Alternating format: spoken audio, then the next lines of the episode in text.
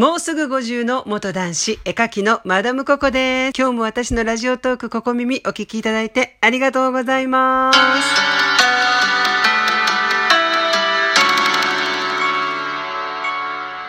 あの、ちょっとすいません。ラジオトークなので、いつもしっとりお伝えしようと思うのに、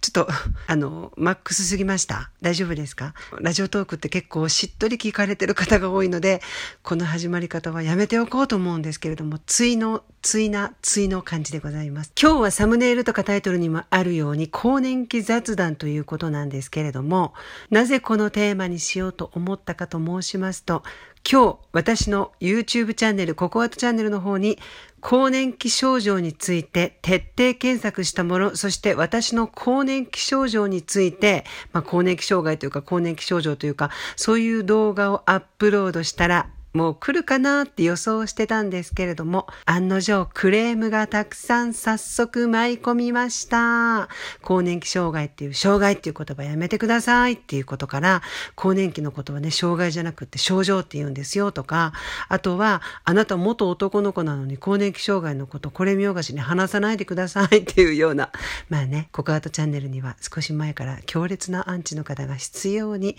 いろいろな私の講演会動画とかを通報したり、もういろいろなことがありますけれども、負けずに立ち向かっておりますな感じでございます。そんなアンチも利用していこうというふうな形で、そういうことがあった時にこそいろいろ動いてラジオトークもどんどん出していこうと思っておりますので、アンチの方が私の餌になっておりますので、まあ見ていただいてありがとうございますと言いたいですの感じでございます。そして、それもお伝えしたかったんですけれども、アップしたばかりで本当にすぐにコメントをいつも入れてくださる方もたくさんいらっしゃるんですけれども、ちょっと皆さんにご紹介したいコメントがあったんですよ。もしこれを聞いてる方で、もし今更年期に悩んでますっていう方とか、まだ40代後半で、まだその月経に関してもそんなに悩んでないけれども、いずれなるのかなっていう方とか、お若いけれどもホルモンバランスでちょっと体調がおかしくなりやすいっていう方に、もうこれ知っておきたいなと思うコメントが入って、ぜひぜひ紹介したいって思いました。あ、それから今日の YouTube どこかわからないと思われたらダメなので、このラジオトークの説明欄にも更年期症状徹底定雑談と、あと自分の更年期指数がわかるようになってるんですね。私の質問に答えていただけるだけで、その方がどれだけ更年期なのかっていうことがわかるような、クッパーマンの更年期指数を計算するような感じで動画作ってるので、よかったらご覧ください。下の説明欄にアドレス貼ってあります。カズカズさんという方からコメントいただきました。ありがとうございます。ココさんの更年期症状はきつい目に出たのですね。むくみがひどかったので私もまだ治療中です。日本人は更年期外来に受診する人が少ないそうです。我慢すればそのうち治る。病気ではなくて誰でも通る道と思われがち。敷居が高いと感じるかもしれませんが、昔と違って我慢せず治療すればいいと思います。女性ホルモンと関係の深い骨粗鬆症の予防にもなるそうですよということで本当にそうなんですよ。うちの母も更年期に苦しんでる時全然病院に行かなかったんですね。もうひどかったら病院に行ったらいいのにって言ってたんですけれども、これは妊娠と同じだからみたいな変ななんかジンクスがあって、そういうものもちょっと払拭したいなと思ってあのような動画を出したんですけれども動画内でも言ってるんですけれども辛いと思ったらすぐに病院に行っていただきたいんですね。今はいろいろなね外来とかもありますし更年期外来もあるのでぜひ我慢せずに行っていただきたいなと思うのでこのコメントも紹介させていただきました。動画には本当に早速たくさんの方からコメントいただいてありがたいなっていつも噛み締めています。ありがとうございます。そしてあなた元男性なのにどうのこうのというコメントに関してもちょっとだけけお答えしますと、動画内でもね、ちょっと喋ったんですけれども、更年期のことをたくさん喋って動画が長くなったので、その辺をカットしようということになったんですね。なのでちょっとラジオトークの方でお話ししようかなと思うんですけれども、私の場合は30代ぐらいの時にちょっと胸が出始めて、女性化乳房ですよと、男性なのにちょっと女性に偏るっていう風な症状になって、普通の男性だったらそこで男性ホルモンを投与して男に戻すというような治療をしていくような感じなんですけれども私は自分のことをもう女性というふうにもう気づき始めてた時なんですね。もう気づき始めたというか気づいてたというか、まあ、20代後半にゲイなのか性同一性障害なのかトランスジェンダーなのか何なんだろうと思っていろいろ悩んでて、まあ、ゲイなのかなと思ってたんですけれども初めてお付き合いしたカナダ人男性にそれはゲイじゃなくてトランスジェンダーだよということから自分でもいろいろ調べて知って勉強してあ全部当てはまる私トランスジェンダーなんだと思ってた時期なので治療はせずにこのまま自分が女性に傾いていく様子を見ようと思ってそのまま放置してたんですね。そしたらもうどんどんどんどん更年期のような症状になってきてもうどうしようと思ってって病院に行ったんですよ。そしたらもっと早く来なさいって怒られたくらいででどうしますかっていうことになって保険治療はできない全額自己負担ですけれども女性ホルモン投与しますかみたいな話になって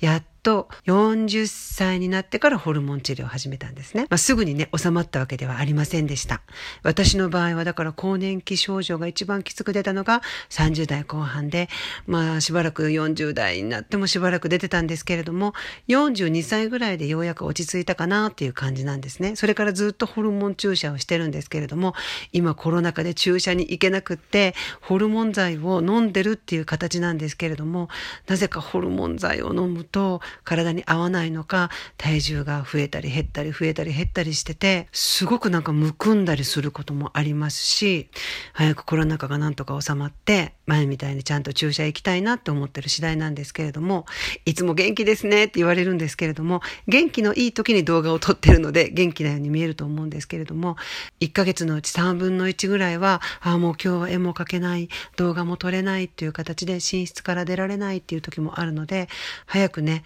またちょっとホルモンバランスもちょっと崩れてきてるのでなんとかコロナを撃退して早く元に戻したいなと思ってるんですけれども皆さんのねコメントとかすごく励みになってて作品にも打ち込めるし本当だったらもっともっとやりたいことあるんですよ。オンラインサロンのメンバーさんにもっともっといろんなことを発信したいしもっと私の感謝の気持ち伝えたいなと思うんですけれどもなかなか体調が思い通りにいかなくて体調いい時には作品に集中したいっていう思いもあったりとかいろいろジレンマですね。動画もやって作品も制作してっていうのは本当にいろいろあるなっていうのが正直なところでなかなかあれもこれもうまくいかないなって思ってるんですけれども本当にオンラインサロンのメンバーさんにはいつも支えられてるなって思ってるんですね。なんかオンラインサロンの宣伝するようで 申し訳ないんですけれどもオンラインサロンっていうのはちょっとあのクラウドファンディングみたいな機能があるキャンプファイヤーさんっていうとこを利用してるんですけれども毎月毎月ねコミュニティっていうので皆さんが交流してくださってるんですけれども1年後に作品をリターンで送るというふうなプロジェクトになってるんですけれども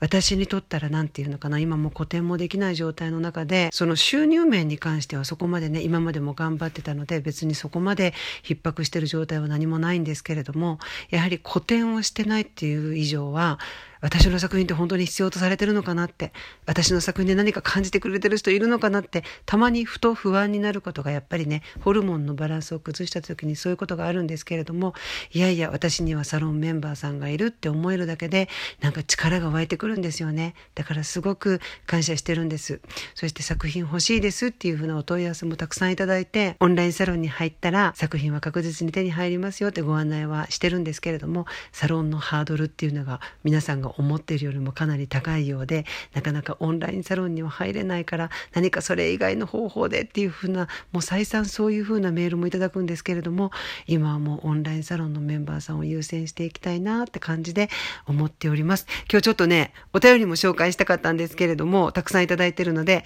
お便りはまた必ず別の機会とか次の機会にでもお便り紹介のラジオトークを撮影したいなと思ってますのでもう少しお待ちください。なんかね差し入れ光の玉とか花束とかいろいろな差し入れもいただいててラジオトークっていろいろな機能があるんだななんて思ってるんですけれどももしこれを聞いてる方で何か思ったこととかメッセージとかお悩み相談とか質問何でも大丈夫です。画面の下の質問っていうところからお待ちしております。質問じゃなくても本当に作品の感想でも動画の感想でも何でもお待ちしております。ということであれこれ喋ってたらもうあっという間に終わりの時間になってしまいました。皆さんからのお便りもどしどしお待ちしてしております。そしてオンラインサロンも常に皆さんを受け入れ体制でお待ちしているので、ハードル高いと思わずに、もうね、できてしまったコミュニティに後から入るって辛いと思うんですけれども、入りにくい、敷居高いと思うと思うんですけれども、大丈夫ですので、ぜひお待ちしております。ということで、今日の更年期の動画なんですけれども、ちょっと小難しいかなと思われると思うんですけど、全然そんなことないので、